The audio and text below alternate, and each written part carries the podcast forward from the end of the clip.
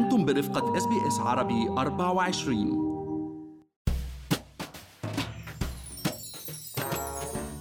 هل يمكن للأشخاص اللي ما عندهم دخل ثابت من وظيفة معينة بنهاية كل شهر بناء ميزانية شهرية لإدارة أمورهم المالية؟ ممكن نقول لأ على الفاضي، لأنه كل شهر رح يكون مختلف عن التاني، اليوم معنا بكرة ما معنا، ولكن بالحقيقة ممكن، واليوم رح نعرف كيف. معكم مرام اسماعيل من بودكاست لنحكي عن المال، واليوم رح نحكي مع المحلل الاقتصادي عبدالله عبدالله عن السبل المتاحة لوضع ميزانية في حالة كان عملكم ما بيأمن لكم دخل ثابت، إن كان أي وظيفة مثل كاجوال أو سول تريدر، أو إذا كنتوا بتشتغلوا بمجال الجيج إيكونومي مثل الأوبر وخدمات التوصيل وغيرها من المهن الغير ثابتة. بس خليني أذكركم إنه كل اللي بنقال بهاي الحلقة هو على سبيل المعلومات العامة فقط وليس نصيحة خاصة. عبدالله، ملايين الأستراليين ما عندهم وظيفة ثابتة، أي ما في مبلغ ثابت يدخل بحسابهم نهاية كل شهر، وببعض الأشهر ممكن دخلهم يرتفع وأشهر تانية ينخفض. ونحن كنا حكينا قبل عن كيفية إجراء ميزانية أو موازنة للي دخلهم ثابت، فهل بإمكان هؤلاء أيضاً بناء ميزانية بتناسبهم؟ هو أكيد مرام الموضوع حيكون أصعب، ولكن ممكن لبل ضروري، ومثل ما بيقول المثل يعني خبي قرشك الأبيض ليومك الأسود. هلا خاصة نحن بالفترة الأخيرة كنا شفنا إنه بسبب موجات الإغلاق توقفت العديد من الأعمال يلي هي بطبيعتها أعمال كاجول، يعني أصحابها ما عندهم مداخيل ثابتة.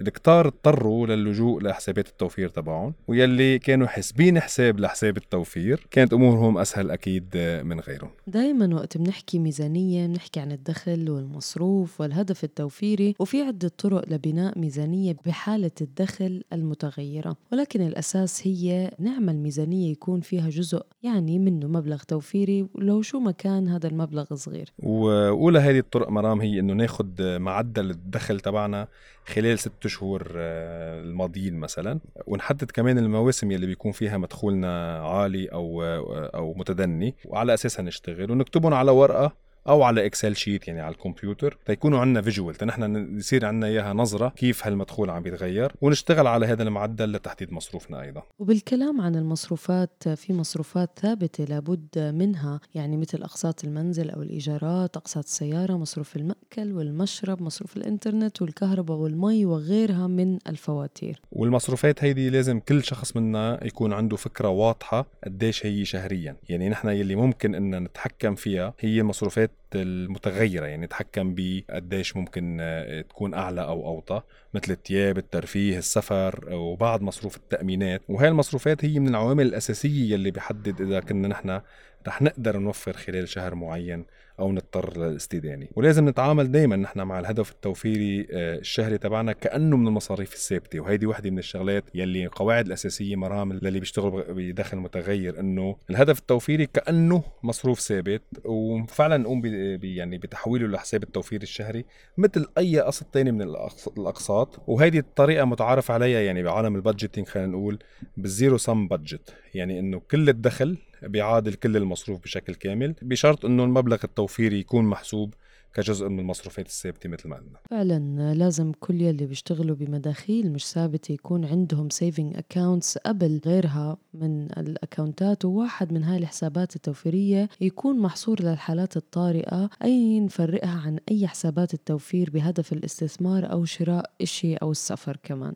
مزبوط، صحيح، مية بالمية الموضوع، ونحن ضروري نبدأ ببناء هذا الحساب للحالات الطارئة، أو التحويل على هذا الحساب بشكل شهري مثل التوفير، مثل حساب التوفير الثاني. يعني معظم الأشغال من هذا النوع مرام يعني معروف بطبيعتهم ما عندهم إجازات سنوية مدفوعة، يعني لهيك اليوم أي إجازة بدهم ياخدوها، إن كان إجازة للراحة أو في حالة الضرورة، ما بتكون مدفوعة، بتكون على حسابهم. لهيك اليوم أي حساب بيكون مخصص للحالات الطارئة ممكن نحن نستفيد منه في حال توقفنا عن الشغل، بيكون حساب كتير ضروري. وإذا كانت طريقة احتساب معدل المدخول الشهري خلال ستة أشهر غير مجدية بحالتنا، من الطرق الأخرى يلي ممكن نلجأ إلها هي العمل على أساس مدخول الشهر يلي سبق، طبعاً انطلاقاً من لائحة المصروفات الثابتة.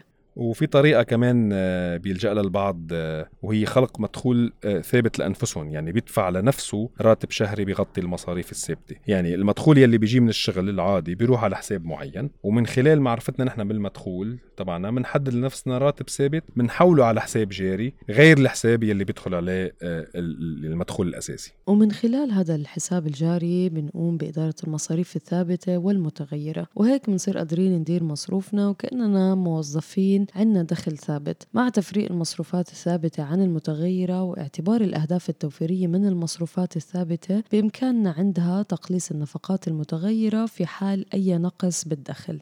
ولازم دايما نحن نكون متحكمين بهذا المصروف ومش العكس، يعني ما نخلي المصروف يتحكم فينا، آه يعني ما نضل نحن مثل ما بنقول راكدين نسكر مصروفاتنا والديون المتأتية على هاي المصروفات اللي نحن بنكون آه مصروفات مش محسوبة. أكيد هلا يمكن آه من أصحاب الدخول المتغيرة يكون الوضع أصعب أكيد من الدخول آه ثابتي، ولكن مثل ما بنقال أهل مكة أدرى بشعابها، كل شخص بحسب مصلحته ومداخيله الشهرية ومداخيله الموسمية قادر يحدد كيفية إدارة هاي الميزانية، وأي طريقة من الطرق يلي حكينا عنها ممكن يلجأ لها تكون بتناسب وضعه أكتر، بس المهم يكون في ميزانية. أكيد عبدالله أنت دائما بتشجع على الميزانية وسداد الديون. خليكم معنا مستمعينا في بودكاست لنحكي عن المال لنواكب كل المستجدات اللي بتهم حياتنا المالية والعملية في أستراليا.